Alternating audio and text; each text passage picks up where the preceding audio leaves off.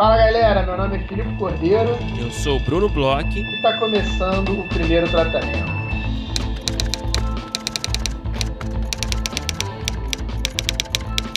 Fala Brunão, tudo bem? Fala Filipe, beleza? Beleza, Brunão. Se você escutar um barulho, se vocês escutarem um barulho aí, que tá prestes a cair um temporal gigante aqui em São Paulo, onde eu estou. É, pelo que não sei se a galera sabe, mas eu, eu mudei. Estou agora meio paulista, meio carioca. Então é por conta disso, tá, Bruno? Você está protegido? Eu estou protegido, espero que sim, né? É muitos fios em volta de mim aqui, eu tenho um pouco de medo desses temporais. Mas estou protegido sim, Brunão. Que bom, fico feliz e menos, um pouquinho menos preocupado. Brunão, centésimo décimo primeiro episódio, 111. E é um episódio que é um marco no primeiro tratamento, Brunão. É verdade, é verdade. Hoje, na verdade, é, a partir de ontem de noite, a gente lançou a nossa campanha no Apoia-se, que a gente já está aí antecipando há muito tempo, né? A gente está provocando a galera, né? Fazendo esse teaser, fazendo esse jogo de flerte. E finalmente a gente lançou essa campanha no Apoia-se, que para quem não sabe é uma plataforma de financiamento coletivo. Então você que é ouvinte nosso, que gosta do nosso trabalho e quer dar uma força para a gente, para ajudar a gente nos custos de produção, também ajudar a gente a poder dedicar mais tempo ao projeto, né, que consome muito tempo. Né? A gente está gravando entrevistas, a gente está fazendo pesquisas né, sobre os convidados para poder entrevistá-los. A gente está correndo atrás desses convidados também e também fazendo todo o trabalho na rede social. Então é uma coisa que demanda tempo. Então é por isso que a gente criou essa campanha. Isso, a gente também está atrás de melhores técnicas. A gente ouviu já algumas sugestões é, dos nossos ouvintes sobre o que, que a gente poderia trazer para o primeiro tratamento. A gente está trabalhando incessantemente nisso. Uhum. Inclusive, a gente já lança essa campanha é, do Apoia-se com uma mega novidade aí. A gente lançou junto com o nosso parceiro, o Texto. Para quem não conhece, pouca gente deve conhecer ainda, porque ainda não está no mercado 100%, mas é um software de roteiro, um software de roteiro profissional excelente. A gente já, já conhece, né, Bruno? A gente já teve a oportunidade de experimentar. No nosso, nossa primeira campanha, é, no caso, talvez uma das nossas últimas que a gente faça para ainda não apoiadores, que a gente vai dar a possibilidade de um dos nossos ouvintes ser um beta user por enquanto, porque o texto ainda não saiu para o público em geral poder comprar e logo em seguida, quando sair no mercado o texto, o nosso ouvinte vai ganhar uma assinatura de seis meses do software de graça, ou seja, seis meses de software de roteiro de graça, fora o beta user. É um mega presentão. Quem está escrevendo, quem conhece, sabe como esses softwares são importantes. Formatação, para você ver é, todas as métricas do seu roteiro. Você, todo mundo que está escrevendo sabe. Uhum. Tem aí uns softwares que são de graça, tem outros que são pagos, que são mais caros. E quem conhece, quem já viu, sabe que os pagos têm um monte de coisa interessante, um monte de feature que você pode usar é, para poder fazer análise do seu próprio roteiro, para poder acompanhar seus personagens, seus beats. Então, assim, é um, uma, um mega presentão aí que a gente está dando. E para ganhar, né, para concorrer a esse primeiro presente aí que a gente está tá liberando por conta do nosso Apoia-se, a gente está pedindo que vocês vão nas nossas redes sociais, Twitter, Instagram, Facebook, e comentem o que, que vocês querem ver no nosso Apoia-se que, que vocês querem que a gente é, disponibilize no nosso Apoia-se para você se tornar um apoiador. Então a gente vai falar aqui um pouquinho sobre as coisas que a gente já está disponibilizando. A gente criou é, é, faixas de pagamentos diferentes, com prêmios diferentes. Então escutem aqui as coisas porque a gente fez em cima do que vocês já foram falando para a gente, coisas que vocês já foram pedindo. A gente já está, como o Bruno bem falou, há algumas semanas desde o ano passado falando que a gente está pensando em fazer essa campanha, pedindo dicas de coisas que vocês queriam. Então a gente já, já tem algumas coisas. Escutem as coisas que a gente tem e nos digam outras. O que, que você quer ver? O que, que você acharia interessante viaje aí, claro que tem certas coisas que talvez a gente não consiga, mas viaje aí, é um momento de brainstorm, uhum. a gente está querendo que vocês contem pra gente como é que a gente pode entregar um serviço melhor para vocês. Isso aí, então a gente separou aqui faixas aqui de contribuição e com recompensas para nossos ouvintes. É, quem quiser saber mais detalhes aí, quais são as recompensas, quais são as faixas, é, pode ir lá diretamente na, na página do nosso apoia-se, no apoia.se barra primeiro tratamento. Mas falando por alto aqui, a gente oferece uma série de recompensas para agradecer a sua contribuição. A gente oferece é, um acesso ao nosso grupo fechado, que é novíssimo grupo fechado no Facebook do primeiro tratamento, que é um espaço para discussão, para compartilhamento de, de informações sobre o roteiro. Também é um espaço para a gente anunciar, né? os convidados que vão participar do programa. Então, você que, que vai fazer parte desse grupo, você vai ter a possibilidade de enviar perguntas para esses convidados, né? E claro que a gente sempre vai dar o crédito a quem fez essas perguntas. Isso, além disso, a gente criou também uma, uma parte no nosso site do primeiro tratamento fechada com alguns roteiros de convidados que já passaram aqui pelo nosso podcast. Foi uma coisa que pediram muito pra gente. É muito difícil a gente encontrar roteiros de uhum. é, produções nacionais, então a gente está trabalhou, trabalhou já bastante em cima disso e está trabalhando em cima disso para trazer os roteiros dos nossos convidados. É, a gente também está com vários parceiros, assim como o Texto, é, que vão disponibilizar descontos exclusivos para os nossos apoiadores e a gente também está pretendendo desenvolver alguns conteúdos exclusivos é, para disponibilizar nessa área fechada do site. Claro, sempre falando, sobretudo, é, nas nossas redes sociais, nesse grupo fechado. É, uma coisa que eu acho que é bem é legal a gente deixar bem claro a gente não pretende modificar o primeiro tratamento como está, nem diminuir, nem é, fazer qualquer mudança. A nossa pretensão é melhorar a gente te, pretende melhorar tecnicamente, a gente pretende é, poder dar mais tempo nosso, como o Bruno bem falou, para poder trazer melhores convidados, poder trazer um serviço melhor para vocês. Então, assim, é, é, uma forma que vocês têm de ajudar a gente continuar com o projeto, que já é um projeto longo, que cada vez está tomando mais tempo e, graças a Deus, né, nas nossas vidas estão atribuladas com outros trabalhos, mas nossa intenção é melhorar, aumentar, trazer conteúdos de mais qualidade, trazer melhoras técnicas de até de gravação, edição. Então, assim, é, tudo que a gente trouxer é, para os apoiadores são coisas além do que a gente já apresenta no primeiro tratamento. Então, você que é nosso ouvinte, que não puder apoiar, não tem problema, você não vai perder conteúdo, você não vai deixar de ouvir o nosso trabalho que a gente está fazendo aqui. E para os apoiadores, a gente vai agradecer muito, vocês vão uhum. manter o nosso trabalho acontecendo. Uhum. E aí a gente separou alguns mimos, a gente separou algum, algumas, alguns produtos diferenciais, algumas questões diferenciais para que ajude vocês na carreira e que também traga um pouco mais de. É, qualidade de vida enquanto roteirista, podemos dizer assim, Bruno? Não, exatamente. Eu acho que pô, o que você falou é importantíssimo, né, cara? Porque é bom reforçar isso mesmo. Que o podcast, o primeiro tratamento, continua como é, né? Ele continua como é. O produto do podcast continua para todos os nossos ouvintes. A gente só está trazendo uma nova camada né, de conteúdos exclusivos e de ofertas que possam né, nos ajudar a seguir com o projeto cada vez melhor e também ajudar vocês que estão ouvindo a gente. Então, a gente também incluiu aí, botou para jogo nossa consultoria de roteiro, então a gente também dá, dependendo da faixa de contribuição, a gente também dá desconto na consultoria. Depois de tanto tempo, como apoiador, o ouvinte ainda ganha uma consultoria grátis. Então, enfim, essa é a nossa forma de, de, de agradecer né, pela, pela companhia de vocês e, e também é, oferecer algo em troca, por que não? É, isso mesmo, agradecer a companhia, o apoio. A gente foi ao mercado, conseguiu alguns parceiros bem legais, que a gente foi exatamente por conta do Apoia-se atrás desses parceiros, então a gente vai ter bastante desconto, alguns sorteios, algumas iniciativas como essa agora do texto. Então, assim, é, vale a pena se tornar um apoiador. Entrem lá, apoia.se barra primeiro tratamento.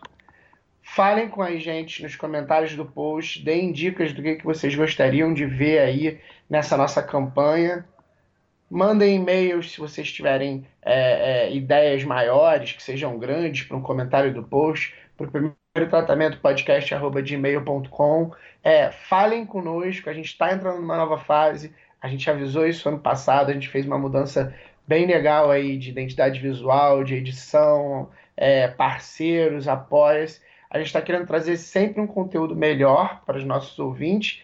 E a gente está precisando também de um apoio dos nossos ouvintes para a gente continuar nesse caminho de melhora, né, Bruno? É isso aí, falou muito bonito. Então, nosso canal de comunicação está aberto, como sempre. É, também é uma coisa nova para a gente, né? Essa, essa nova etapa. Então, a gente também está aprendendo. A gente vai ajustando. Se não tiver 100% ali perfeito, então, por favor, tenha paciência. E a gente agradece mais uma vez a audiência de todos vocês. Isso, agora, Bruno, vamos entrar no episódio de hoje, que também é, foi especialíssimo. A gente fez um episódio que normalmente já causa um pouco de frisson, porque é como executiva e a gente tem é, um lastro de ter feito episódios assim com produtores executivos e a gente sabe que a galera se envolve muito mas a nossa convidada não só é uma executiva, como ela é uma mega roteirista e professora. É, foi uma aula aqui que ela deu no podcast, inclusive. Conta pra gente com quem que a gente conversou essa semana, Brunão. A gente teve o prazer de conversar com, com essa pessoa que já é, considero amiga do podcast, né? A gente já conversou com ela lá atrás, no episódio especial da Fox, é, do Frapa, e agora a gente conversou com ela para falar ali da, com a pessoa física e também com a pessoa jurídica, né? A Júlia Prioli, Júlia Prioli que é o pacote completo, né? Ela joga joga nas 11, né? Joga como roteirista, joga também como gerente de conteúdo original da Fox, olha só. Então a Júlia é uma espécie de agente infiltrada nas duas áreas. E ela. E foi demais o papo. A Júlia, só para citar é, alguns trabalhos dela, claramente ela é gerente de conteúdo da Fox, então ela trabalha diretamente e indiretamente com as séries da Fox, como Um Contra Todos, Impuros, Me Chama de Bruna. Como roteirista, ela escreveu séries também com Amigos de Aluguel, é, Tempero Secreto. Então a Júlia tem aí um histórico é, cheio de, de trabalhos e, e, conhecimentos adquiridos em diversas áreas. E foi muito legal, cara. Foi, foi diferente um pouco, né? A Júlia Lins, é professora, ela dá aula para produtores para aprenderem a ler e fazer análise de roteiro, tá aula de roteiro é, na roteiraria, no barco. É, é, o que você falou, ela joga nas 11, né? Um pacote completo. Joga de goleira. É, é, joga de goleira, de back, de atacante. E Fox agora que é Disney também. Então, assim, é, imagino que as pessoas abram o olho né, para essa conversa, porque ela falou um pouco dos dois lados, um pouco da experiência dela como roteirista, experiência dela como executiva, a experiência dela como executiva roteirista lidando com os roteiros e os roteiristas das séries originais da Fox, séries que ultimamente são premiadíssimas e, e, e dão audiência e funcionam. É, é, foi o caso que, que a gente falou, né? De é, Um Contra Todos, Impuros agora. Então, assim, é, foi um bate-papo que passou por muitos lugares. E tem uma coisa engraçada, depois da nossa conversa, vocês vão ouvir, ela fala sobre o valor dos episódios de The Crown. E a gente estava, acho que, meio empolgado ali na conversa, essa grana que rola fora aí, e estavam falando coisa de 50 mil milhões, quer dizer, peraí, peraí. Estava falando uma coisa de 50 milhões de euros por episódio, e na verdade foi um pouco de empolgação na hora H. A gente estava falando de 5 milhões de euros de episódio, que não deixa de ser uma loucura de dinheiro. Sim, é, então, e, quando a conversa só... é boa, a gente se empolga, né? Exatamente. Acho que é bom sinal. Lá pra cima. Se a conversa tivesse ruim, a gente jogava para baixo. então, é, para que vocês tenham esses números em mente, ainda mais vindo de uma executiva, a gente está falando de 5 milhões de euros por episódio. E espero que vocês curtam o papo como a gente curtiu de gravar. Bora ouvir.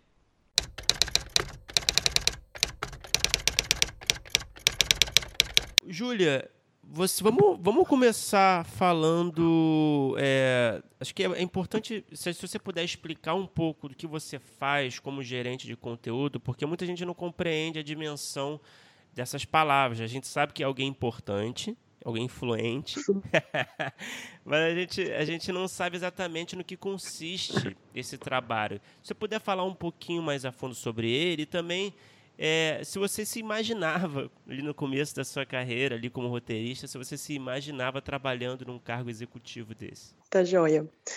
Vamos lá, gerente de conteúdo. Aqui, aqui na Fox Disney, né? Eu não sei se todo canal é assim. A gente é dividido entre produção e conteúdo, tá? Então, o meu trabalho não é de produção, meu trabalho é todo em cima dos roteiros mesmo.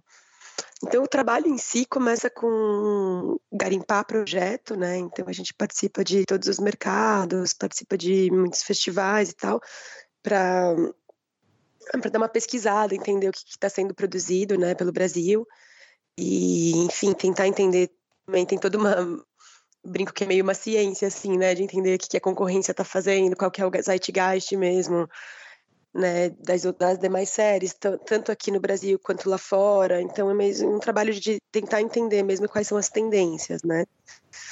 Antes de saber no que apostar. Então a gente não, a gente tem algumas linhas um pouco definidas, né? Porque a programação funciona muito como um trem, né? Isso na época que a gente era canal, era canal é, linear, era exatamente assim. Então, tipo, se uma série sobre prostituta deu certo, provavelmente a, a, né, a gente vai entender por que, que deu certo. É prostituição, é protagonismo feminino tal. E aí a gente pensava em substituir com algo mais ou menos nesse gênero, né? Agora que a gente está virando VOD, é um pouco diferente, né? Como é que a gente faz toda essa como é que é feito todo esse pensamento, né? Primeiro porque a medição é muito mais automática, né? Você consegue entender o que, foi bem e o que, foi mal é, muito rápido, né? Então, a gente pensar um pouco é, em conteúdo e programação para VOD é, é todo um novo pensamento, né?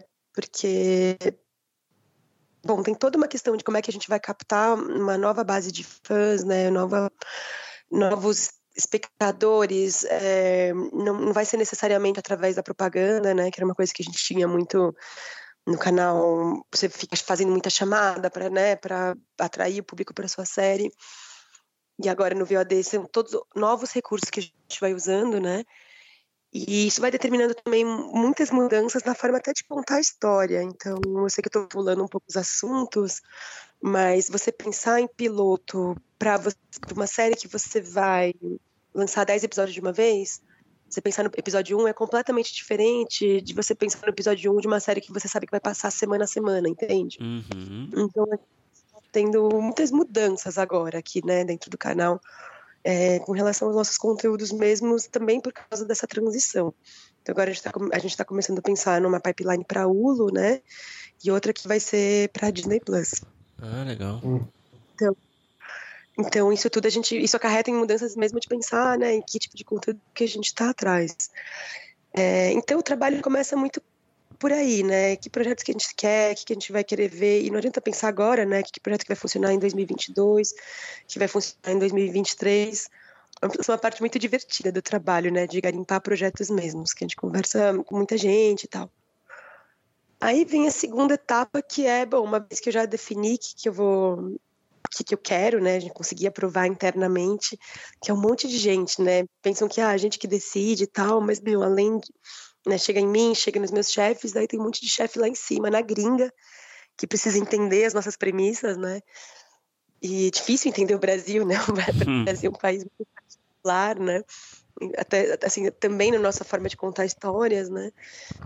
E eu não sei até se eu já comentei isso com vocês uma vez, mas às vezes eu sinto que os meus chefes gringos gostam de um projeto só porque eles entenderam, sabe?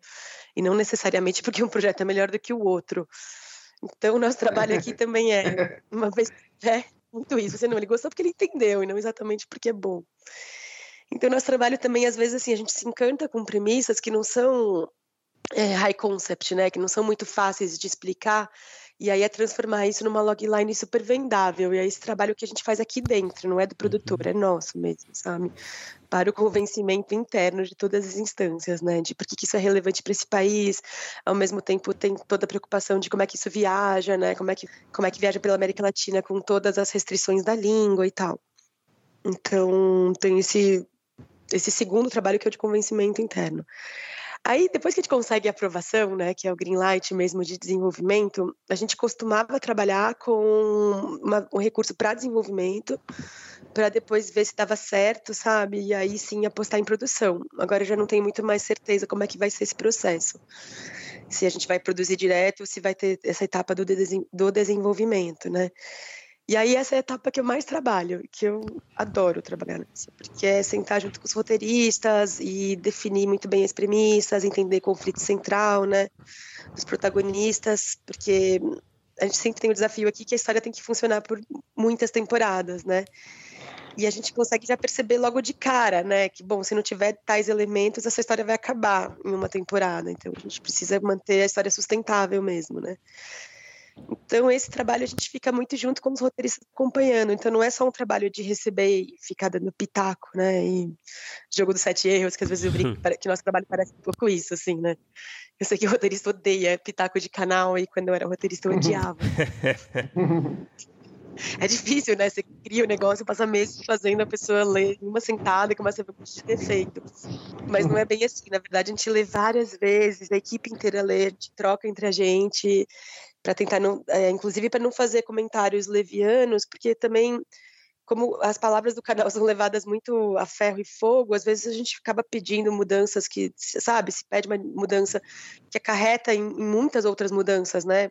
Que vocês são roteiristas, vocês sabem, né? Tipo, é um prédio, né? Você puxa uma laje, aqui, né? Você puxar um negócio aqui embaixo, assim, uma viga equivocada, você derruba o prédio sim, inteiro. efeito dominó. É, assim, tem todo o efeito dominó, uhum. exatamente. Exatamente. Então, o meu trabalho, sobretudo, é ter um super cuidado com isso, assim, né? De que a gente faça notas realmente que sejam é, bem fundamentadas e que não criem problemas mais adiante. Mas existe, você sente, desculpa te atrapalhar, assim, só aproveitando, pegando carona nesse assunto, é porque a gente conversa com muitos roteiristas, inclusive conversamos agora recentemente com o Tomás Portela, e, uhum. e ele falou um pouco do, do, da, do ponto de vista é, do, de quem escreve, né, nessa comunicação com o canal. É interessante ouvir a, o ponto de vista do canal, né? você sente assim que existe uma. O Tomás não falou que, que, que é uma relação difícil, não, tá? Ele falou que é super saudável. Mas você é. sente, você costuma sentir assim uma resistência dos criadores, dos roteiristas? Essa negociação costuma é, ser assim tranquila? Então, tranquila, não sei se é a palavra, depende muito do, do grau de experiência de quem está chefiando a sala de roteiro, tá? E também de como o produtor lida com isso. Então, ó, vai muito de caso a caso, tá? Não dá para generalizar. Por uhum. exemplo, minha relação com o Tomás era incrível, foi um super parceiro de todos os roteiros de Impuros. Eu acho que ficou muito bom mesmo, de verdade. Mas depende demais, assim, isso também é parte do nosso trabalho, ajudar a fazer o casting da sala de roteiro porque os roteiristas mais inexperientes são os que mais sofrem com as notas, sabe? Sofrem como se aquilo fosse um ataque pessoal, sabe? Uhum. É, a, né? tipo, a todo, a todo o trabalho da pessoa e a gente sabe que não é bem por aí, né? Que algumas notas elas têm razão de ser e, e tem que ter maturidade para lidar roteiristas mais experientes já estão mais, mais escolados, já não ligam muito e também já sabem eleger as suas batalhas, sabe? Uhum. E a gente canal também, a gente tem que eleger batalhas. Eu falo sempre, gente, não adianta mandar 55 observações, porque não dá para atender, sabe, as 55. Então vamos escolher umas principais e mais estruturais mesmo, né? Tipo, que a gente tem certeza que, que vão fazer a série ficar melhor e, e que determinam muito o andamento da história e deixam os detalhes um pouco para lá. Então, até os nossos feedbacks, eles se dividem em duas partes, assim, a gente começa com as notas estruturais e depois cena a cena vem detalhes, porque a gente sabe que isso vai mudar mesmo, sabe? Cena cai, cena muda, então se eles quiserem olhar, dar uma observada cena a cena, senão o principal é o que está no, começo do relatório. É, quando o produtor protege o roteirista, alguns produtores são mais experientes nisso, é, o produtor acaba fazendo essa interface com a gente, sabe? E ouvindo as pedradas tal, então ele já, já chega um pouco mais macio, assim, sabe, hum. pra sala de e fala, ó, é por aí, já pensando, então eu percebo muito quando, quando os produtores é, vão contornar, sabe? então não viu nada, assim. Mas é um trabalho importante, porque não é o roteirista que tem que ficar na linha de frente com o canal. Você acha que é importante ter essa figura do produtor nesse, nessa negociação? Então, é, é, importante que tenha. Assim, eu gosto muito de ter uma relação direta, tá? Com, com os roteiristas. Então, tem vários momentos que eu participo de sala, tá? E, e a gente vai ali meio construindo junto. Naquela ideia de que combinado nunca sai caro, sabe? Fica todo mundo mais responsável pelas decisões, pra gente não chegar lá né, quando só quando chegar no momento da escaleta para dizer que não gostou de nada, entende? Uhum. Não, estamos juntos desde o começo do processo e, e, obviamente, o roteiro não é uma fase que a gente participa, mas eu gosto de acompanhar até a escaleta, quando, quando, é, quando é possível e quando é necessário. Uhum. Alguns processos são muito tranquilos e não precisa, sabe? Porque, pô, os roteiros vêm super legais e, não, e realmente não precisa. Mas quando começa a dar muito chabu, às vezes a gente pensa, pô, vamos lá, né? Vamos vamos pensar junto como melhorar essa história. E aí a gente participa mais. O produtor, como é que é essa coisa dele proteger, né? É, o produtor, ele, ele entra nessa história, não na sala de roteiro diretamente, mas quando começa a dar muito pepino, por exemplo, é melhor falar diretamente com o produtor, reportar ele todos os problemas, para depois ele ir lá e passar para a sala, para não criar aquele clima de, de apocalipse, sabe? Ninguém gostou de nada, precisamos voltar três meses de trabalho tal que produtor eu quero mais preparado para fazer essa, essa interface, né?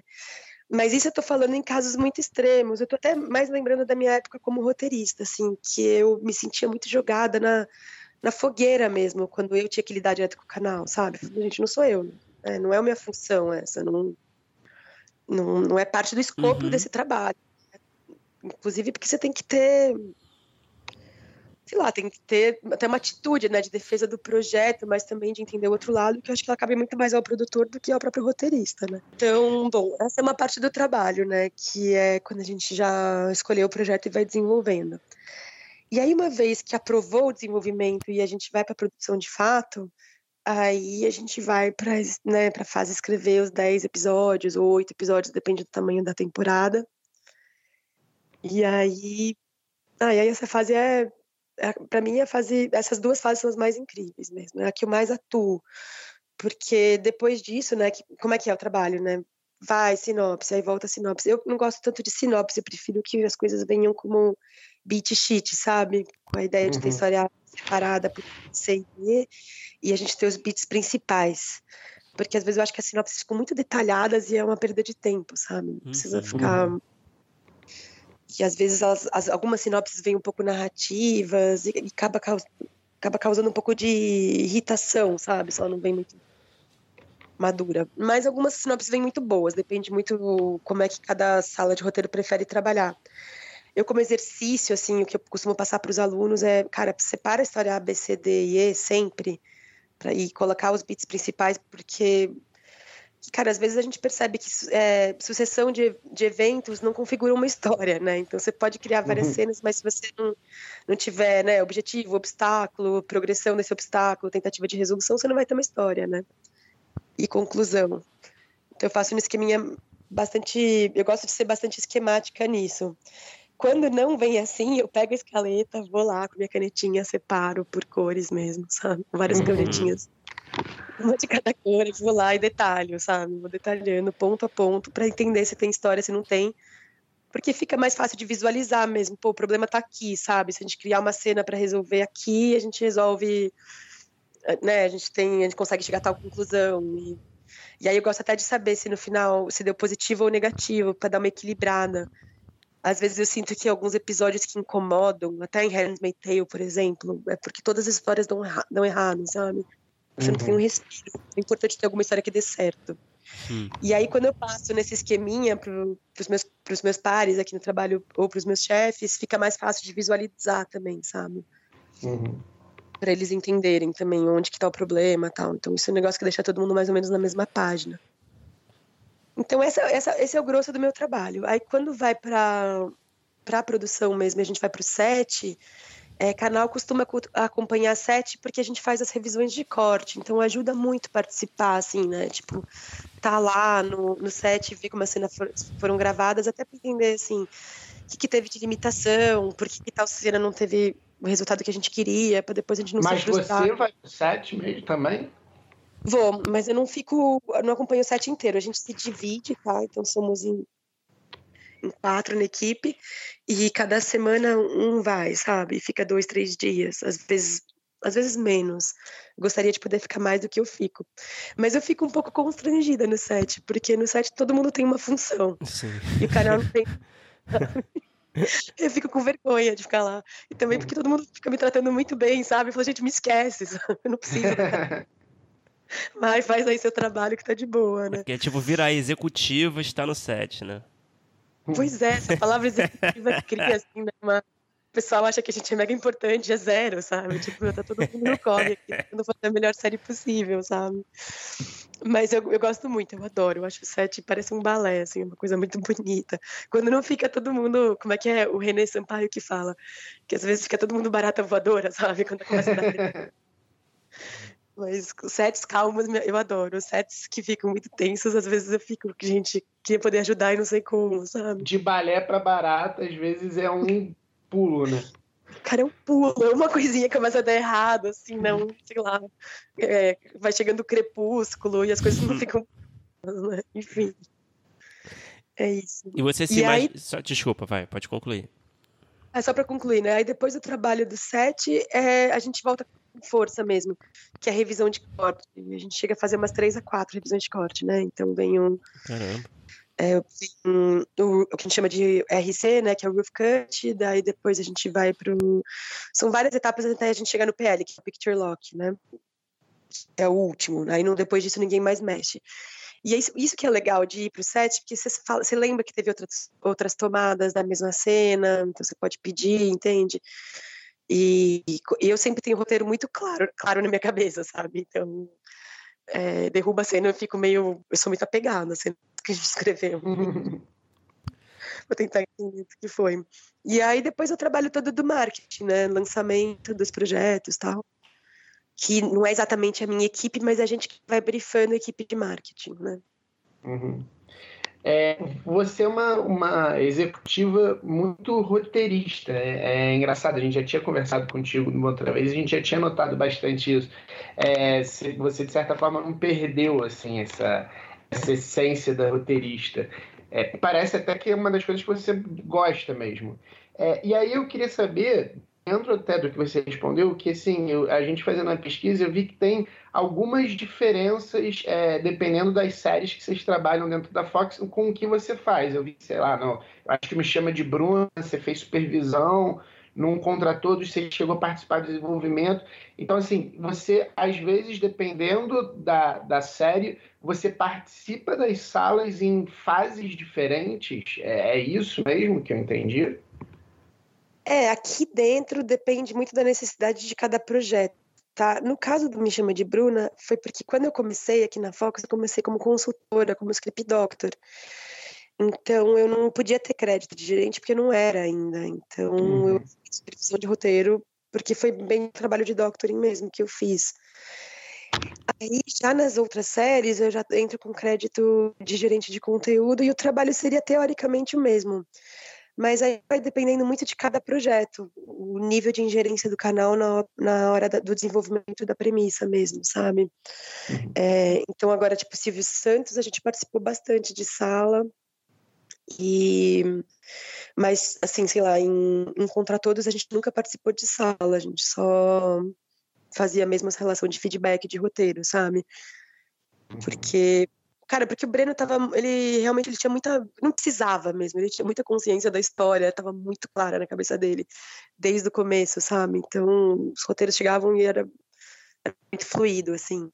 É, no Impuros, é, eu, eu atuei bastante, porque.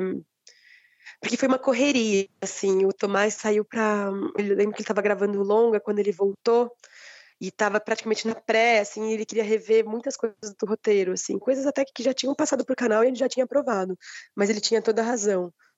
E o Tomás é muito obstinado, né, cara? Ele não vai gravar enquanto o negócio não estiver perfeito, assim. Hum. E aí a gente sentou junto e trabalhou muito, assim, muito. Assim, até deu, eu fui lá pro Rio, a gente ficou uma semana inteira, sabe, trabalhando cena a cena, reescrevendo. Eu cheguei até a reescrever diálogos, entendeu? Uhum. Mas, e ali foi bem assim, não, então eu vou para lá para ajudar essa parte aqui, né? Vou, vou, eu vou para ajudar o projeto, vou ficar uma semana mergulhada só nesse projeto. Mas aí é quando precisa mesmo, né? Teoricamente não seria esse meu trabalho. Mas eu sempre tento fazer ser, porque eu amo, né? Tipo, vou ter a única parte que me interessa de verdade, assim, de todo o processo, porque é a única parte que eu acho que eu sou que eu sou útil mesmo, né? Eu detesto me sentir útil, inútil, aliás, no, uhum. no processo. É, não se é, sentir então... no processo é muito esquisito. Então vamos, vamos voltar no tempo. Você fez, é, é, você se formou em jornalismo, né, Júlia? Isso, me formei em jornalismo, trabalhei como jornalista durante 10 anos. E aí, quando ah. é que foi que você começou a, a se apaixonou por roteiro e, e resolveu a, a, é, trabalhar, estudar, etc? Então, eu não era muito feliz no jornalismo, sabe? Então, eu já pensava que algum momento, que, em algum momento eu teria que mudar mesmo. É, aí, eu lembro que eu fui, eu fui chamada para escrever um livro sobre um edital que teve um tempão atrás, chamado FIC TV. Foi até o 3% surgiu nesse edital, era um edital de televisões públicas. E eu fui contratada para escrever o livro sobre esse projeto, que era política pública para, para jovens e adolescentes, série de televisão. Era assim, eram essas três, eram esses três pilares, né? Então, foi o primeiro edital mesmo que teve, sabe, de fomento, foi para a TV Cultura. E aí, surgiram quatro, é, surgiram vários projetos dali, foram oito finalistas, lembro que 3% estava no meio, o Natália tava, foi um dos, um dos vencedores, o Vida de Estagiário e tal. Teve mais um que eu me esqueci. Enfim, eu escrevi o um livro sobre esse processo todo. Então, eu entrevistei, eu lembro que eu entrevistei o Juca Ferreira, o Manevi, aí eu entrevistei todos os produtores que foram os, os finalistas, entrevistei os roteiristas, é, e o livro ficou super bacana, assim, entrevistamos, fizemos, entrevistamos grupos de jovens para saber de onde veio, né, que, de onde tinha veio, veio essa pesquisa que tinha uma demanda, né, da juventude brasileira da classe C, D, por teledramaturgia seriada, né, e nem se falava muito em série no Brasil ainda, né, em fazer série aquilo, que tinha pouquíssimas séries, se não me engano já, já tinha só a 9mm da Fox, Uhum. E aí eu me encantei, assim, cara. Eu fui entrevistando todo mundo e falei, cara, é isso que eu quero ser da vida, roteirista, muito mais legal que jornalista, sabe? legal ficar entrevistando as pessoas. Fiquei encantada mesmo, e o livro ficou muito bacana. E aí, quando acabou esse processo, eu falei, ah, vou estudar roteiro. Aí eu fui estudar roteiro no barco com o Alexei, que é super parceiro hoje em dia, né? A gente dá aula junto, trabalha muito junto. E me encantei mesmo, sabe? Quando um negócio fala, cara, acho que é por aí, porque eu fiz letras também, né? Então, quando eu fui estudar roteiro, tudo que eu tinha estudado em letras fazia muito mais sentido, sabe? É porque quando eu terminei a letras, eu já tinha muita clareza que não queria nem ser professora de português, nem dar aula na universidade, e também não queria ser crítica literária, então estava meio numa fase que eu precisava realmente saber o que eu queria da vida, né? Eu tinha feito jornalismo e letras. E aí eu resolvi estudar roteiro. E aí de lá eu fui fazer aquele, uma especialização lá em Colômbia. E eu já estava numa sala de roteiro, porque quando acabou o curso do Alexei, eu entrei numa sala de roteiro. E aí quando eu voltei de Colômbia, eu falei, caraca, né, tipo, tanta coisa que eu aprendi lá e e no Brasil a gente não tem nem ideia. Eu lembro que uma das coisas que me chamou muita atenção que a gente, eu estava numa sala de roteiro que era uma sitcom, e a gente, eu nunca tinha ouvido falar em sitcom de três câmeras e sitcom de uma câmera, né? E é completamente diferente você escrever sabendo que vai ser estúdio fixo, né, com três câmeras, ou você saber que você pode ir pra rua, né? Uhum. E ter gravar que nem se grava série de drama, né? E aí eu falei, gente, a gente tá realmente precisando de mais informação aqui, né? E também não vai adiantar nada eu saber de tudo isso e a galera não saber, porque ninguém vai me escutar. Daí eu comecei a trazer meus professores de Colômbia para cá. Organizei várias oficinas de roteiro lá no barco mesmo. Lembro que o Alan foi o primeiro professor que eu trouxe, depois eu trouxe outros professores de Colômbia, trouxe os professores é, da NYU de comédia, fomos fazer um dos cursos mais específicos. Isso, gente, era tipo 2012, 2013, tá? Tudo isso aqui era mato. Porque, tipo, o uhum. dólar era. Gente, o dólar era 2 para 1, um, então era super viável trazer uhum. professor para cá. É, era muito começo de tudo, né? Não tinha nem eu lembro que a, a 12485 é de 2012, né? É, então até a legislação, né, estava começando. Exatamente. Foi tudo meio na mesma época, assim, né, que, que eu comecei, aí começou a ter a lei. E aí, e aí depois desses cursos, né, tipo, a gente saía da aula e todo mundo, todo mundo tomar cerveja. E os cursos eram muito bons mesmo, assim, eles eram caros para pouquíssima gente. Não, adiantava fazer um curso para muita gente, porque não, não teria como o pessoal aproveitar. E aí eu lembro que a gente saía para tomar cerveja sempre no final com os professores, tal, rolava aquele drink work incrível. E aí de lá eu acabei conhecendo muita gente, assim, do mercado mesmo, por causa dos cursos. E aí fui fazendo uma sala de roteiro atrás da outra. E aí, da onde que veio a ideia de vir para canal? Eu acho que a centelha mesmo foi um dia conversando com o Alan Kingsberg, que era o chefe de departamento de televisão lá de Colômbia, né, que hoje em dia está em Stony Brook. E ele falou, ele falava para mim, eu acho que você tem perfil para ser executiva. Mas eu achava isso uma viagem, sabe? Nem conhecia executiva, não sabia nem por onde começar, sabe? Nem como chegar neles.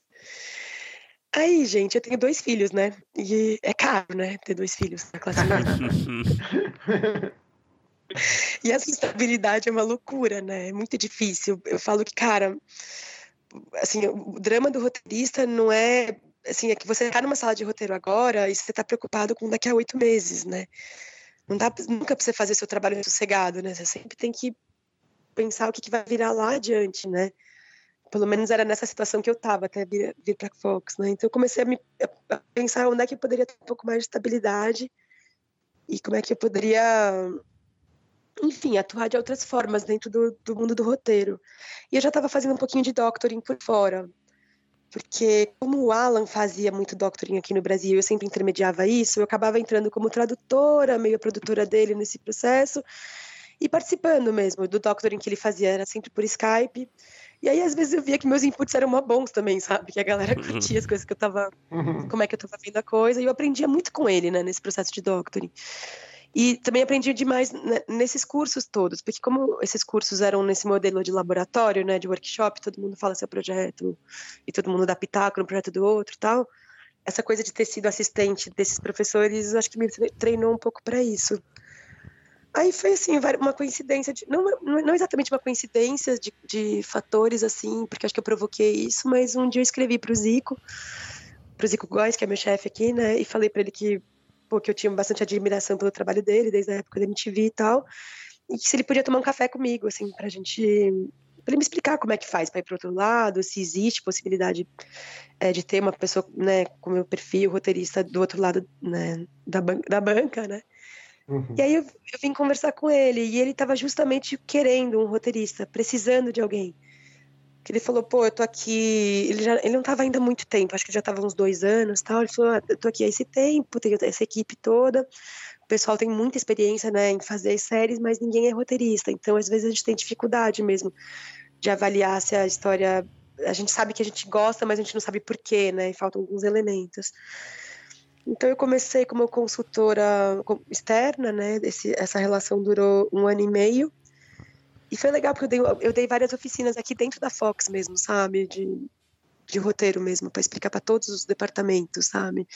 Então é engraçado, a gente tem tipo um departamento comercial de Walking Dead, né? Que o departamento comercial, o carro-chefe é Walking Dead, né? Isso que eu quero dizer.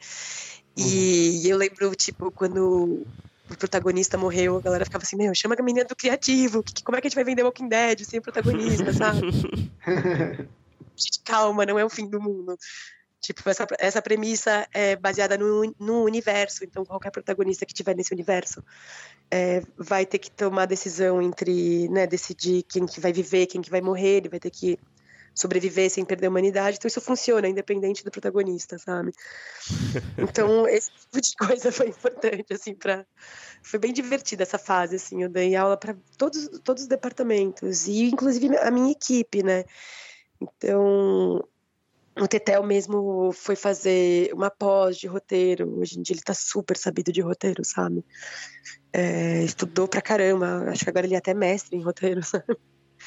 E coisa que eu acho que eles não estavam muito preocupados antes, assim, né? Então, de entender mesmo que o papel do que o canal, se tiver uma visão de roteirista, só vai melhorar o projeto, né? E, e vai ser bom para todo mundo, tal. E aí, quando eu cheguei, foi isso, assim, eu me encantei muito pelo trabalho. Então, foi uma coisa de botar os meus projetos todos na gaveta, né, sossegar e ter fé, porque eu acho que na nossa área, quanto mais velho, mais sabido a gente fica, então não precisa ter muita pressa, né?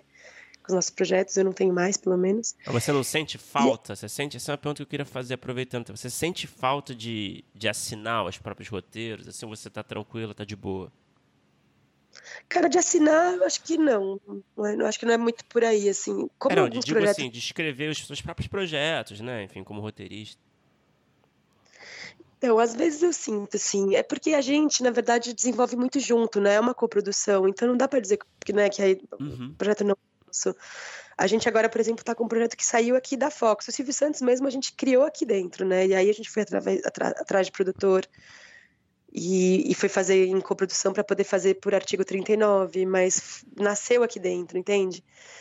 Então eu sinto que o trabalho continua muito parecido, assim, e como eu participo muito de sala de roteiro também, eu, eu, sinto falta, às vezes, de abrir aquele final draft, sabe? E falar, cara, de verdade, assim, dá uma nostalgia, assim, é, é, diferente, né? De receber já escrito.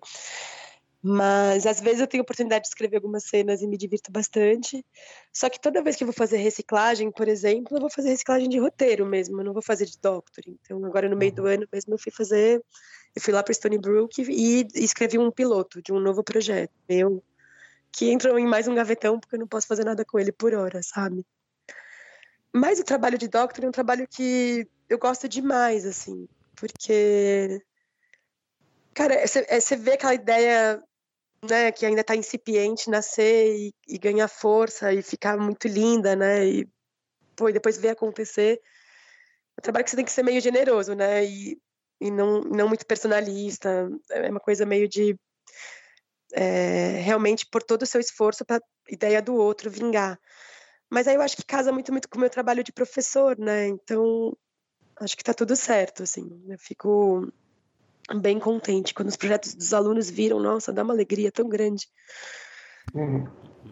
Você vê aquele projeto que chegou super bruto, sabe? E fala, cara, ficou muito legal, sabe? Ficou muito legal. Eu queria poder comprar e fazer essa série, sabe? E aí quando você vê no ar, você fica, caraca, eu tava ali na primeira, na centelha dessa ideia, sabe? Hoje em dia você dá várias aulas, né? Você dá diferentes cursos até. É, quais cursos que você tem dado? Porque eu acho que você, você tá ainda na Barco, você deu curso na roteiraria também, ou tá dando curso na roteiraria. Quais são os cursos que você tem feito, tem dado? Então, tem esses dois que são os fixos, né, que eu dou todo ano. É, na roteiraria é um curso de, de doctoring para produtores, diretores, justamente para não roteiristas, né? Que é uhum. justamente essa demanda que o Zico tinha, né? Que é para saber que é bom tal. Então, eu vou lá e passo toda a minha metodologia. E aí, é muito em cima de análise das séries canônicas mesmo, né? Então... Nossa, é, que maravilha! Ensinar os, os produtores a ler. É exatamente isso, ensinar a produtora a ler, ensinar a diretora a ler, sabe? É, assistente de direção. É, na verdade, esse curso teve uma edição. Ano passado eu não consegui fazer, não tive tempo, mas ele vai voltar esse ano. Eu gostei demais. Porque, e sobretudo porque, cara, os alunos eram muito qualificados, assim, sabe? Eram os produtores super experientes já, assim, galera muito aberta, né, para novos conhecimentos, assim. E aí é legal porque não dá pra gente falar do nosso ofício sem falar de Sopranos, de Breaking Bad e Mad Men, por exemplo, né? Não dá. Não dá pra começar a explicar nada, né? Uhum. Eu botava todo mundo para assistir tudo e explicando mesmo como é que, né, como é que é a dinâmica de cada é, de, de, cada uma das, desse, das séries, mas também episódio a episódio. Então ensinava muita estrutura dos atos e por que quebra de cada um desses atos e tal. Esse era o da roteiraria. O do barco, que eu dou junto com o Alexei, é de desenvolvimento de projeto, mesmo workshop, né? Então tem aula teórica, mas também tem muita aula prática. Só que agora eu vou dar semana que vem uma aula que eu tô bem ansiosa, assim, que ela começou lá em Brasília, no Festival de Brasília eu dei um pedacinho dessa aula, comecei a pensar nesse, nesse formato, mas eu vou dar uma aula de desenho de temporada que é uma ciência que eu estou aprendendo aqui empiricamente, na raça mesmo, porque não existe uma teoria, né, sobre desenho de temporada. Mas a gente vai, se a gente for analisando uma a uma cada uma das séries e tentar separá-las por ah, por, por, gênero mesmo, você vai vendo que tem desenho de verdade, sabe? Então você começa a ter aquelas coisas clássicas, né? Que personagem precisa resetar ele ao final da temporada, então você faz um gráfico que o personagem tem que estar tá no ápice e cair para o fundo do poço é, no tempo de um episódio, ao final de temporada, né? Mas, cara, tem aquela coisa do personagem começa embaixo, ele vai três. Tipo, Handmaid's Tale, por exemplo, é muito assim. Aí ele vai por três episódios até ele chegar num ápice, né? Então a Juni sempre tá melhor lá pelo episódio 4. Ela e a Serena estão com uma relação muito de amizade, daí elas vão pro fundo do poço, né? Brigam pra caramba lá pelo episódio 7, sabe? Aí vão tentando reconstruir essa parceria pro final, pra, né, no final, ob obviamente, a Junie nunca vai conseguir sair de Gilead, senão a série acaba, né? Então, uhum. esse é um curso novo que eu tô tentando, e eu tô desenhando ele, estudando ele o mês inteiro, assim, vendo várias séries para tentar encontrar mesmo qual que é esse gráfico. E tá super interessante. Ô, Júlia, você mencionou aí algumas séries que são impossíveis da gente deixar de lado na hora de falar, né? É, na hora de ensinar, na hora de falar sobre séries, enfim, que você falou de Sopranos, Breaking Bad, Mad Men. E eu queria aproveitar que você falou isso é, para saber, na sua opinião, o que está faltando? O que, que você acha que falta para as séries brasileiras é, para a gente ter um, uma série que esteja talvez na, nesse nível de de, sei lá, de admiração é, mundial, né, para entrar nesse patamar. Você acha que está faltando? É, é difícil, claro, uma resposta difícil de dar, claro, mas, mas você acha que é possível a gente chegar lá e se você tem alguma perspectiva do que poderia ser feito? Cara, eu acho que a minha primeira resposta, assim, que me vem na cabeça de imediato é orçamento, né? Porque a gente no Brasil, quando tem um bom orçamento, a gente tá falando de um milhão por episódio, de reais, né? Uhum. Né? Um episódio de The Crown, por exemplo, acho que é 50 milhões, né? Não é por aí? 52 milhões de euros, né? Eita! né? Ah, então a gente tá falando. É, a gente tá falando assim, as cifras são incomparáveis, cara. Assim. Então, realmente, me dá aí, né? Me dá aí 50 milhões de euros para ver. Faça a melhor série do mundo. Né? Acho que a primeira resposta é essa. Assim, a gente é mais pobre mesmo, né? Os canais são mais pobres. É... Enfim, não sei como é que a gente poderia ter mais orçamento para fazer coisas tão grandiosas, né? Imagina um episódio de Game of Thrones, né? Isso aí, não dá nem pra pensar em fazer isso no Brasil, certo? Mas você acha que o idioma também é uma coisa que pode é, interferir ali na, na reação do público mundial, né? Falando internacionalmente falando, né? Você tem claro que você tem exemplos de séries que, né, séries israelenses, por exemplo, que até são baratas, né, talvez se a gente considerar, que conseguem comunicar com o público, mas a gente tem exemplos também da própria Fox, né, um contra todos, que conseguem viajar, né, nas suas proporções. Mas enfim, você acha que o, a, o idioma pode ser uma barreira também? Cara, eu achava que o idioma era uma barreira até, até Casa de Papel virar o sucesso que virou, né? Claro que tem muito mais países de língua hispânica do que países de língua portuguesa, mas assim, não é. Acho que inglês não é um condicionante, né? É, esse exemplo de Israel, ele é, ele é muito bom mesmo. Eu lembro que até o, o Gadi Taub, que é um best-seller, roteirista, é, israelense veio aqui para o Brasil, mediei uma palestra com ele, e a gente perguntou o que, que, que, Israel tem, né? Como é que vocês fazem séries tão boas com tão pouco orçamento e tal? Porque eles são desenvolvedores de formato acima de tudo, né? Uma coisa impressionante que os caras fazem. E aí ele falou assim, não sei, vai ver, vai, vai ver o exército, né? Tipo, uns caras muito novos, tem que ir pra trincheira, né? Tipo, quase morrer. Matar, só uma puta treta. Aí ele fala, meu, a gente tem tanto monstro dentro da gente que a gente bota tudo na narrativa, né? Acho que o brasileiro tem uma juventude mais sussa, assim, no geral. É uma boa teoria. Linda da morte e tal. Mas, enfim, é, eu acho que Israel é, é, um, é um modelo, assim, pra gente seguir mesmo e, e tentar ser como os caras, né? Até eu penso muito isso quando a gente estava tava falando com as meninas do Instituto Olga, né, do projeto Paradiso, né, que seria interessante fazer umas incursões mesmo, de levar a roteirista para ver modelos fora, né, que fossem próximos à nossa realidade. Eu acho que Israel seria incrível, mas não dá para levar brasileiro para uma sala de roteiro em Israel, né, porque ninguém fala a língua, infelizmente. Mas eu adoraria saber como é que se pensa, né? Como é que os caras por lá chegam soluções tão incríveis, assim, e tão baratas. Mas, enfim, a primeira resposta eu acho que é o, é o, é o dinheiro. É, a Netflix tem um investimento gigantesco em marketing, né? Isso é fundamental, né? Ah, sim. Eu acho que as séries brasileiras têm pouco marketing. Assim, não sei nem se, assim, acho que tem pouco marketing, mas assim tem fa falta consciência de que o mesmo valor que você bota num projeto, você precisa botar no marketing do seu projeto, né? Fato. Tipo, cara, se a série custou 10 milhões, você precisa de 10 milhões para o marketing. Faça essa, né? Saia já com essa conta de partida, assim, que isso ajudaria muito. O terceiro fator, eu acho que é onde ver, né? Porque é, eu vejo isso, as pessoas não sabem onde ver as nossas séries, assim, tipo, como passa no canal Premium, é, não, realmente não, não, muitas vezes falam assim, ah, aquelas, aqui dentro da Fox, às vezes me perguntam, ah, quando que vai passar no Netflix? Gente, não vai passar no Netflix. Mas, por exemplo, as nossas séries, quando foram pro Globoplay, foram super bem, assim, sabe? Puro estar no Globoplay. Globoplay comprou várias nossas. E aí sim começaram a ver as nossas séries, por exemplo. Então a gente ainda tem é, enfim, né, Netflix virou quase um termo, assim, né, de dizer, ah, eu vou para casa ver Netflix, né, quase como ir ao cinema, né, e ainda não tá isso, os, os, as outras plataformas ainda não conseguiram, né, acho que até por uma questão, por milhões de questões, né, de penetração e tal no mercado, é, desde a qualidade do streaming mesmo, é, as, as, da Netflix eu acho que estão conseguindo viajar muito mais e ter mais projeção. Engraçado, por exemplo, outro dia eu estava falando com a Rita e com o Felipe Braga, né, que Samantha, por exemplo, que fez bem menos barulho aqui dentro, viajou para burro pelo mundo. E eles não sabem se é porque é sitcom, bem gênero clássico de sitcom, né? Quase de três câmeras também, e se a temática pegou bem no mundo todo. Sintonia, por exemplo, foi um sucesso nacional. Sintonia foi uma série que me deixou muito feliz, porque eu acho que os caras arrebentaram, assim, sabe? De conseguir contar a história ABC com a mesma urgência, as três histórias, sabe? E comunicar né, com, todo, com o público que eles queriam. Acho que os atores que não eram atores mandaram muito bem.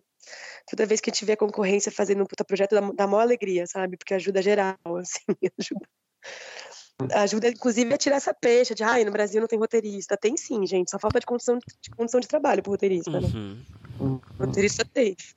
Paga bem, que vocês vão ver, né? O que vai acontecer. e... Então, que, não só fechando, acho que é por aí mesmo, mas eu acho que é orçamento mesmo. A gente ainda é muito terceiro né, nas narrativas. Uhum. E, Júlia, é, você tem dos dois lados da bancada, né? Você dá aula para a gente que tá desenvolvendo projetos e você recebe projetos com pessoas que estão fazendo pitching para tentar emplacar com o canal. É, você consegue notar alguns padrões de erros e acertos é, dos projetos assim que, que são levados a você ou que surgem nas suas aulas? Você consegue enxergar assim o que, que os roteiristas costumam, de repente, não sei se os roteiristas brasileiros, mas os roteiristas em geral costumam pecar e quais são as virtudes, assim, quais são as coisas que você nota que de repente tem melhorado no nosso mercado? Eu acho que, eu acho que sim, sabia? E, e, dá para ver uma mudança muito grande né, ao longo do tempo, porque é, teve um trabalho todo do, dos núcleos criativos, né, que treinou muito treinou muitos roteiristas, né? Então os projetos estão mais evoluídos hoje em dia. Bom, vamos lá. O erro mais comum é, cara, vida, obra, glória de personagem, meu. Galera escreve pra história de personagem pra caramba, que não interessa no presente, sabe? O personagem interessa quem ele é agora, né? O que passou com ele no passado, você vai mostrar? Vai ter flashback?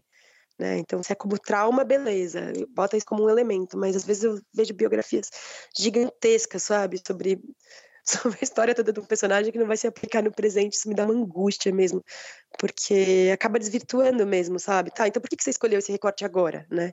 Uhum. Que é uma coisa que às vezes os roteiristas têm dificuldade de entender mesmo, de responder essa pergunta, o porquê hoje, né? Por que essa história começa hoje e não ontem e tal?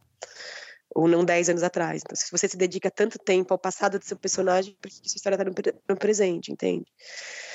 Então, esse é um dos caminhos, uma das coisas que eu vejo que acontecem bastante. A outra é falta de conflito central para a protagonista ou para o universo mesmo, né? Se não tiver conflito central, eu não consigo transformar isso em série mesmo. Tá ótimo, né? Você consegue ter um ótimo longa-metragem, mas ou uma ótima minissérie, mas eu não consigo, eu realmente não, não dá para fazer série sem conflito central, e muito projeto chega sem conflito, sem conflito central. Chega com uma premissa muito divertida, muito interessante, tem um universo interessante, mas o personagem não tem conflito. E conflito central, quando eu falo, gente, é aquela, aquela ideia, né, de, é, aquela ideia de que personagem é ação, né? Então você precisa ver o personagem em cena o tempo todo. De que o personagem ele precisa ter dilema o tempo todo. E esse dilema tem que gerar histórias, né? Então tem aquele episódio clássico do Sopranos, por exemplo, quando o Tony vai levar a a filha dele para escolher qual vai ser o college dela, né? E no meio do caminho ele encontra um traíra, um cara que foi responsável pela prisão do tio dele, se não me engano. Então a obrigação moral dele como mafioso é matar esse cara. A obrigação dele moral como pai é escolher a faculdade com a filha, não matar ninguém, né? O que, que o Tony Soprano faz, né? Como é que ele ele tem duas histórias do episódio. E aí, como é que ele resolve, né? David Chase é um, um gênio, né? Da raça, ele faz os dois, obviamente. Né? Vai lá, mata o cara e vai conversar com o reitor com o pé todo sujo de lama.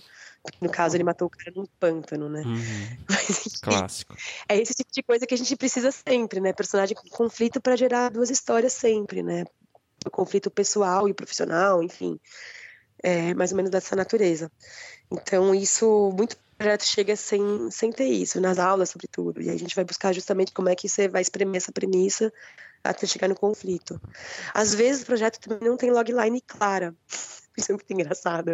Gente, é, eu não quero, eu não posso é, ser muito específica para não ofender ninguém, assim, mas, cara, tem um projeto aqui que eu tive, eu tive que botar na nossa pipeline, cara, e eu tinha que escrever a sinopse dele. Meu, eu levei dois dias, eu não consegui entender. Aí eu lia, relia, relia, relia, eu falava, gente, não dá, não consigo colocar isso numa tagline, sabe? Simplesmente não sei do que se trata. Doido, né? Tipo, é isso, o universo vai ficando muito refinado, tem muita trama, tem muito personagem, mas beleza, sobre o que, que é esse projeto? Sim. Não conseguia chegar, sabe? Se você não consegue, eu acho que é isso, na verdade, né? Se você não consegue definir o seu projeto numa logline, é porque tem algum problema, né? Exatamente, o seu projeto não tá pronto. Ele ah. tem que caber numa logline. E, ó, é aquilo que eu estava falando no começo, né, de high concept e low concept, né? É, não necessariamente precisa ser high concept, né? Não precisa ser é, professor de química tem um câncer e resolve fabricar metanfetamina. Todo mundo entende isso, né? Isso é muito fácil de entender. Às vezes é muito mais complexo, mas ainda assim você precisa conseguir fazer isso caber em pelo menos cinco linhas, sabe? Uhum. Yeah. É. É que às vezes, é, às vezes, é muito fácil de falar, né? Às vezes vem numa frase só você consegue explicar o seu projeto. Deixa eu tentar pensar um exemplo de low concept, mas que não, mesmo assim é um puta projeto. É, Atlanta.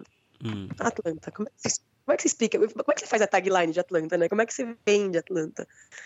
É muito mais complexo, né? Você fala, puta, é, um, é, né, é, uma, é todo protagonizado por negros, é Atlanta negra, é, você tem um protagonista que na verdade ele não tem nem onde morar, e ele vai ser, vai ajudar o, ele, ele vai virar o manager do primo dele, mas sempre vai dar errado, porque também o primo dele é, quer ser rico, mas não pode, né? Porque ele precisa manter o pé dele ali na. Enfim, como é que você explica Atlanta? É, por isso que o Donald Glover deu uma enrolada no canal, né? Pelo que eu li, né? Ele inventou outra coisa lá que era muito mais fácil de vender e depois ele mudou o projeto sem avisar nada, foi fazendo outra coisa e acabou dando certo. Pelo que eu li, né? Não sei se é verdade isso. Eu acho que foi bem isso mesmo, cara, porque eu não, eu não consegui imaginar os Porque o piloto, né? O piloto ele é mais palpável no sentido da sinopse, né? De entender sobre o que, que é, né? Assim. Sim, mas você sabe que a primeira versão do piloto tinha toda a história dele saindo, sendo expulso de Princeton, ou abandonando Princeton, já não me lembro como que era. Uhum. E aí eles resolveram não, nem ter Princeton na história. E aí o que faz pensar que é aquilo, né? Você, quando você vai escrever o seu piloto, você precisa saber se ele vai ser um piloto conceito, né? Um, um dia qualquer na vida do seu personagem, que mostra o conceito da série, ou se vai ser um piloto premissa, que nem é o do Walter White, né? Que ele descobre o uhum. câncer, né? E no caso, ele, ele tinha feito um piloto premissa, premissa mesmo, né? Saindo de Princeton, tendo que voltar para Labuta, para a vida dele.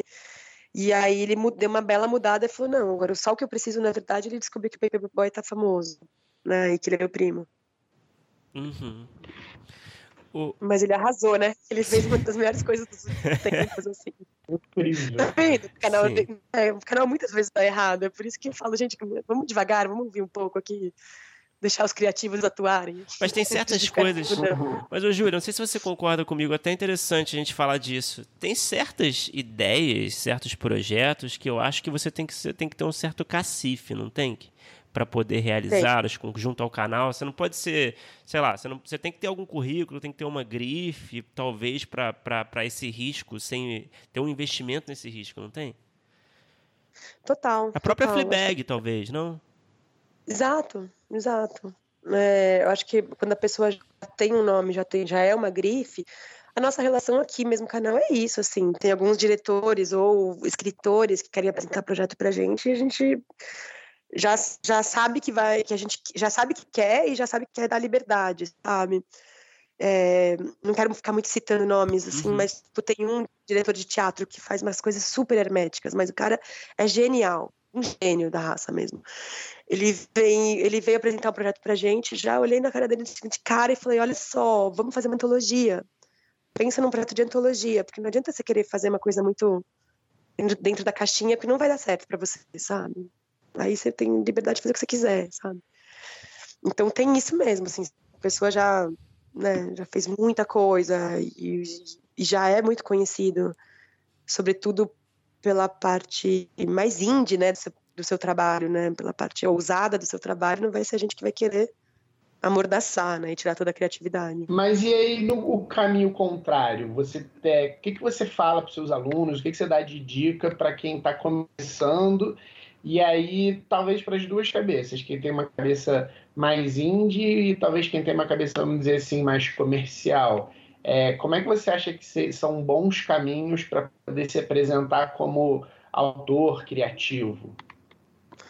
Então, gente, é, eu sou muito esquemática, tá? Não sei se é porque fiz a minha, minha formação foi um pouco na gringa e e eu, e eu acabei ficando um pouco viciada nessa. Eu, eu, acho que os esquemas, mesmo a engenharia toda do roteiro, ela é libertadora, não aprisionadora, sabe?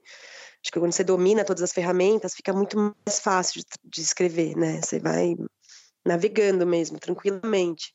Se você tiver tudo que você precisa mesmo, né? Todas as estruturas muito bem consolidadas. Então, assim, dito isso, eu acho que eu sempre aconselho os meus alunos a primeiro dominarem muito bem a forma, para depois uhum. tentar subverter a forma, sabe? Uhum. Porque, porque primeiro, cara, porque a gente está falando de série de televisão, a gente está falando de televisão, a gente está falando de canal, a gente está falando de grandes públicos. Então, se o negócio é muito autoral, acho que vale muito mais a pena ir para o caminho de longa-metragem independente, sabe? Você tem que pensar que você está falando, uma, né, é comercial. E para ser comercial, ele precisa se enquadrar em algumas caixinhas mesmo. E aí, a gente pensar na subversão de todos esses gêneros, uma vez que você tem certeza que não é por falta de domínio, mas por consciência estética, entende? Então, por exemplo, esse curso que eu dou com o Alexei, a gente insiste muito que os alunos façam SPEC. É, o curso que eu fiz lá em Colômbia tinha SPEC. O SPEC me ajudou muito mais do que meu próprio piloto. Porque provavelmente seu primeiro piloto vai ser ruim. Uhum. Né, desse primeiro piloto ser um sucesso, ele dar muito certo, são baixas, na verdade, porque a gente aprende errando, né? Agora, já o meu spec me ensinou muito, assim, muito, sabe? Porque o que, que, o spec faz, né? Você escreve o um episódio de uma série que já existe, então são personagens que você já conhece muito, né? E foi de você qual série que você escreveu? Né, no caso, eu fiz de Two and a Half Men, uhum. porque porque eu tinha uma percepção que no Brasil comédia ia ser muito mais. Eu achava que comédia ia dar muito mais certo no Brasil do que, do que drama. Era uma época que. É, lembra, Multishow fazia um uhum. monte de sitcom, eram baratas, rápidas, era uma coisa bem uma fábrica de sitcoms na época. Então eu queria dominar bem esse gênero. Tanto é que as, a, a, maior parte das coisas que eu escrevi antes de vir para Fox, é, as salas de roteiro todas que eu participei eram de comédia. Cara, eu aprendi muito escrevendo aquilo, sabe? Foi bem melhor do que meu piloto, que na verdade foi pro lixo, porque ele era ruim mesmo, não tinha o que fazer com ele. Hum. Não tinha solução. Uhum. Mas não significa que os outros projetos não, né, claro, não fossem. Claro. Depois surge um monte de coisa legal tal. Então, é bom errar, né? É ótimo saber também que, que não tem o que fazer, né? Que tem projeto que não tem como. Uhum. Júlia, para terminar, a gente faz as mesmas perguntas para todo mundo que conversa com a gente, né? E a gente, eu acho que, que conversando contigo, acho que vale acessar a sua persona roteirista e executiva também, enfim. É, tá valendo tudo para responder essas perguntas. Vamos lá, então. Qual foi o melhor roteiro que você já escreveu? Eu acho que pode ser também roteiro que você tenha colaborado. Tá valendo tudo. Pode ser de um episódio, é... de uma série, pode ser um, um longa, no caso, você tem escrito, curta. É o, o, sétimo episódio de Impuros da primeira temporada, o episódio que o jornalista Charles é assassinado pelo comando. E, cara, esse episódio foi cabuloso, cabuloso. E agora, para a terceira temporada, é, ele tem um ele tem um payoff, é muito louco. Esse episódio dialoga com um episódio também, acho que acho que é quinto ou sexto ou sétimo da terceira temporada, que eu não posso contar exatamente o que vai acontecer. Mas cara, quando ele chegou assim, a cena escrita, eu chorava, chorava. Uhum. E é uma repercussão assim disso da, do assassinato desse jornalista, que é muito inspirado na, no que aconteceu com o Tim, com o Tim Lopes. Uhum. Uhum. Eu amo essa série, gente. Sério, de... amo. É, esse foi um episódio, eu acho que é o meu episódio preferido da história dos episódios, os quais eu me envolvi. Deixa ah. eu ver, que não fosse aqui pra Fox e que eu escrevi. Pode ser também. É... Ah, não sei, gente, eu já não vou nem me lembrar, já faz tanto tempo. Eu me diverti na vida. Sou muito feliz como roteirista. Fui muito feliz. Tá bom. E qual foi o pior roteiro que você já escreveu, participou, colaborou? Ixi. É o spec, era o spec não, é o piloto, o primeiro piloto que você fez. É, você que pode dizer que foi aquele piloto. Não, tiveram algumas salas de roteiro ali que a gente fez coisa que, que me dava até vergonha. Eu não contava nem pra minha avó que tava no ar, sabe? Mas eu não quero falar qual.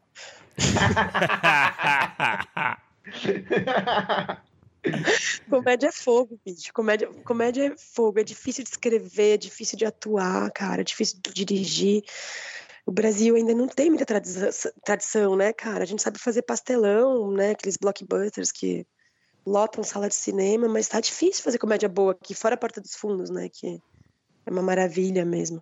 Fora eles, eu acho que tá puxado. É difícil mesmo.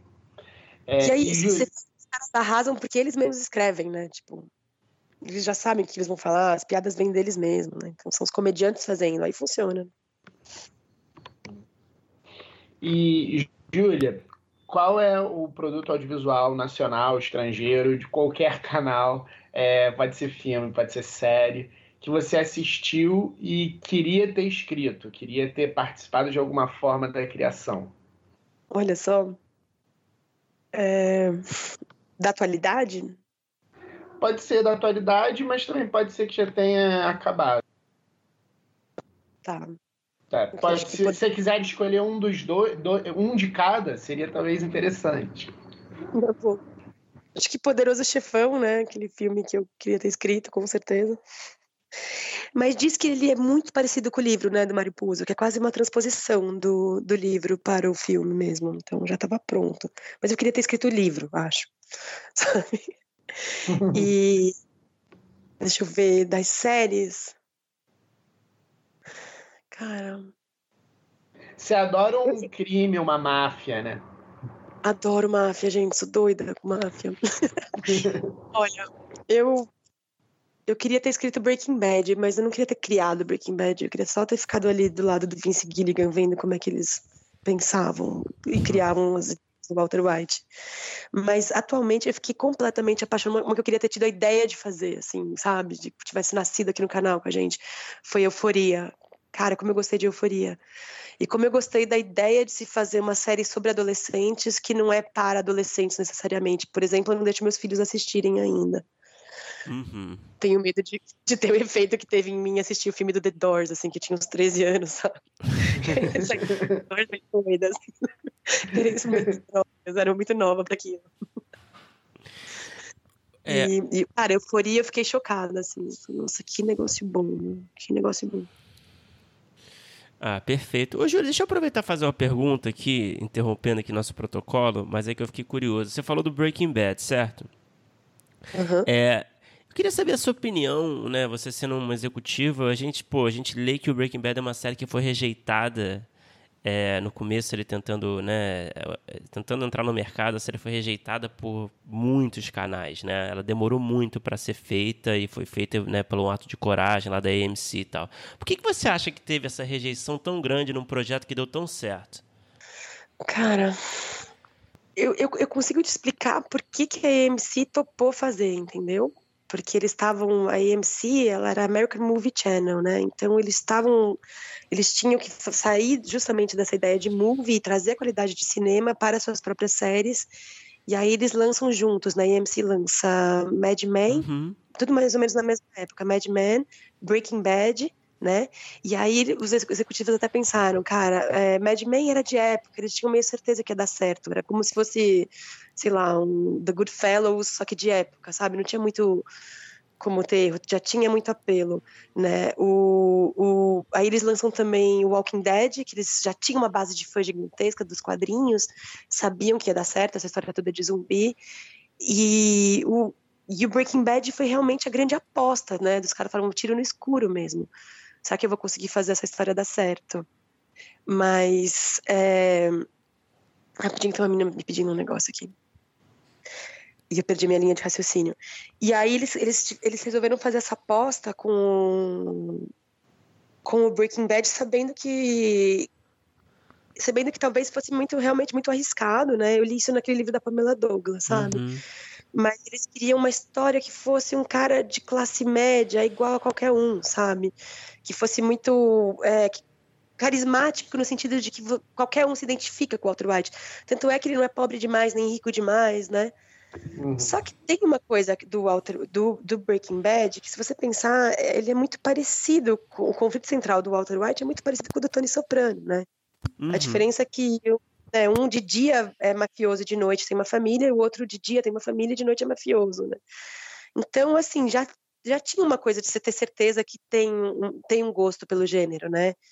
Que vai pegar bem, né? Tanto é no caso do David Chase, que foi outro também, que eu acho que teve mais de cinco anos de recusa, não sei se vocês lembram dessa história também, uhum. é, conseguiu convencer a HBO justamente por dizer, pô, eu, tô, eu não vou contar uma história de máfia, eu vou contar uma história de um cara de classe média, numa crise de meia-idade, sabe? Uhum. Que é basicamente como é qualquer ser humano, né? Tipo, todo mundo, né? Lá eles são um pouco mais ricos que a gente, né? Essa é a diferença. Não, beleza, desculpa interromper aqui nessa, Imagina. bloco. Mas, Essa pra... é uma ótima pergunta. Eu vou até correr atrás disso, tentar entender o motivo de tantas recusas antes. É, porque é uma coisa que me faz muito pensar, né? Um projeto tão, assim, encorpado, né? Claro que eu não sei como é que era na, no pitch, na Bíblia, não sei. Mas... Né, a gente já fez... um high concept, é. né? Tem trabalhado né, na sala de roteiro do, do próprio David Chase, não foi isso? Oi, desculpa. O Vince Gilligan tinha trabalhado nas salas de roteiros do David Chase, não tinha? Eu acho que eu não lembro. Eu lembro dele ter feito Arquivo X, né? Mas eu não lembro de ele ter feito. Mas pode ser, não sei. Tô me confundindo, foi Matthew Weiner. Sim, Matthew, Weiner. Matthew Weiner, ah. sim. É. Porque tem essa história que o Vince. Toda a lenda que um dia ele começou a ponderar como seria a vida dele, né? Se como seria a vida dele se, se eles perdessem o emprego, não era isso? Eles estavam em alguma sala de roteiro, já não me lembro qual. Aí falou, ah, vamos fabricar metafetamina, daí nasce a ideia da série. As melhores ideias surgem dessas conversas despretensiosas, né? Da de... Caras, tipo, vislumbrando o pior cenário possível, né? E se eu ficar desempregado? Surge do medo, né? Medo e conversa despretensiosa. Pois é, mas tem uma coisa Breaking Bad que eu acho incrível, assim, né? Meu pai começou a assistir esses dias e eu, eu e meus irmãos falávamos pra ele sempre que era a melhor série do mundo e tal. E ele falava, cara, nem a pau. Daí ele assistiu e tá alucinado, né? Até me ligou ontem à noite porque ele viu o episódio da mosca e ficou surtado, assim, não conseguia nem entender por que, ele tinha mexido, assim. E aí ele falou, pô, vocês falavam pra assistir, cara, e é isso, né? Tipo, se você não tem uma predisposição pra história de máfia, você não tem por que gostar, né? Se você não tiver uma predisposição enfim, uma história que passa no meio do deserto, né? É tudo muito árido. E eles fazem uma história tão boa, né? Tão, com tantas questões humanas ali envolvidas, né? Enfim. Beleza, e Júlia, para terminar, é, não sei se você vai ter uma resposta para essa pergunta. Qual é o projeto que você tem, é uma ideia que você tem, um roteiro que você tem desenvolvido, que está ali na sua gaveta, ali que você tem uma paixão especial por essa ideia, que você sonha assim um dia realizá-la? Tá, vamos lá. Então, ó, 15 anos atrás eu fiz uma viagem de mochila pela América Latina. Passei dois anos viajando, fazendo artesanato hippie, viajando de mochila. E aí eu visitei a América Latina inteira, assim, do México até o Brasil, né? E aí eu comecei a estudar muito culturas pré-hispânicas. Aí no mestrado eu fui estudar justamente um autor peruano que analisava, que fez toda uma história em cima de uns manuscritos quechuas, tá? É, que foram recolhidos por um padre em 1600. E fui estudar também muito, enfim, toda a história da América antes dos espanhóis. Então eu tenho um projeto que chama Córtices do Fim do Mundo, que já tem, tipo, são 300 anos de uma saga que passa na América Latina antes dos espanhóis e, e termina justamente no, com o descobrimento. É uma personagem muito inspirada na Malinte, que era tradutora do Cortés, né? Que era uma escrava que justamente por ter sido escrava, falava todas as línguas e foi fundamental no processo da conquista.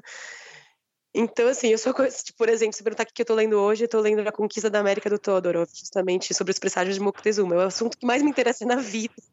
E eu sou Nossa. completamente nerd porque não me interessa mais ninguém, somente a mim. Mas assim, tentando entender por que Moctezuma era tão loucão, sabe? como é que ele, por que ele achava que os caras eram deuses e tal. Enfim, esse projeto já ganhou um núcleo criativo e eu escrevi a temporada, uma temporada, assim, seria a temporada do meio, né? A história do de, de 100 anos que se passam mais ou menos em 1400. E aí tem a história de 1300, que foi o que eu desenvolvi agora quando eu fui fazer essa reciclagem lá em Stony Brook. E tem também uma história já depois da conquista, que seria em 1500, que eu estou esboçando. Então, assim, já tem piloto, está na gaveta, já tem todo o projeto da série, daí tem um novo piloto, que foi esse que eu fiz, né, que seria a primeira o primeiro tomo. Só que como eu não, não posso ser roteirista agora, eu, tô transformando, tô, eu quero transformar tudo isso em romance. Mas é difícil literatura, né? É muito mais difícil do que roteiro. É. Nossa. Nossa. Mas agora eu entendi por que, que você tá tão atrás de orçamento também, né? Ter 10 milhões, 50 milhões de euros para fazer um episódio. Exatamente, gente. Porque toda vez que eu falo desse projeto, lá na gringa ninguém ri da minha cara. Eu conto, assim, não, vai ter uma serpente emplumada, vai passar em sabe? Vai passar em, vai passar em Machu Picchu. E aí os caras acham normal aqui, aqui, lá, né? Aqui todo mundo fica, ah, então é uma animação, né? Eu falo, não, gente, não é Bom. Mas aí percebi que o caminho é inverso, assim, eu preciso fazer os livros primeiro, vender em é. todas as. Vender em todas as livrarias fazer de todos um os aeroportos. best-seller primeiro. É rica igual a Rowling. É. Aí eu vendo meus direitos pra Pixar, sei lá pra quê. Perfeito, Júlia. Pô, foi demais. Obrigadão por falar com a gente. Pô, gente, foi muito bom. incrível essa ideia. Agora deve ser complicadíssimo mesmo tirar do papel. Né? Meu, literatura é muito complicado, meu. Preciso aprender a escrever agora. É de outra verdade. parada, é outra parada, né? É, é outro monstro, né? Total. Não dá pra ficar só mudando de cena, né, gente? É. Resolveu, tá, o objetivo dessa cena é esse, né? É outra coisa, cara. Tá pago, tá pago. É. Não, não é assim, né? Eu tenho diretor pra resolver botar linguagem. A linguagem é na raça mesmo, é a gente que vai ter que fazer. É, total. Bom, beleza então, Júlia.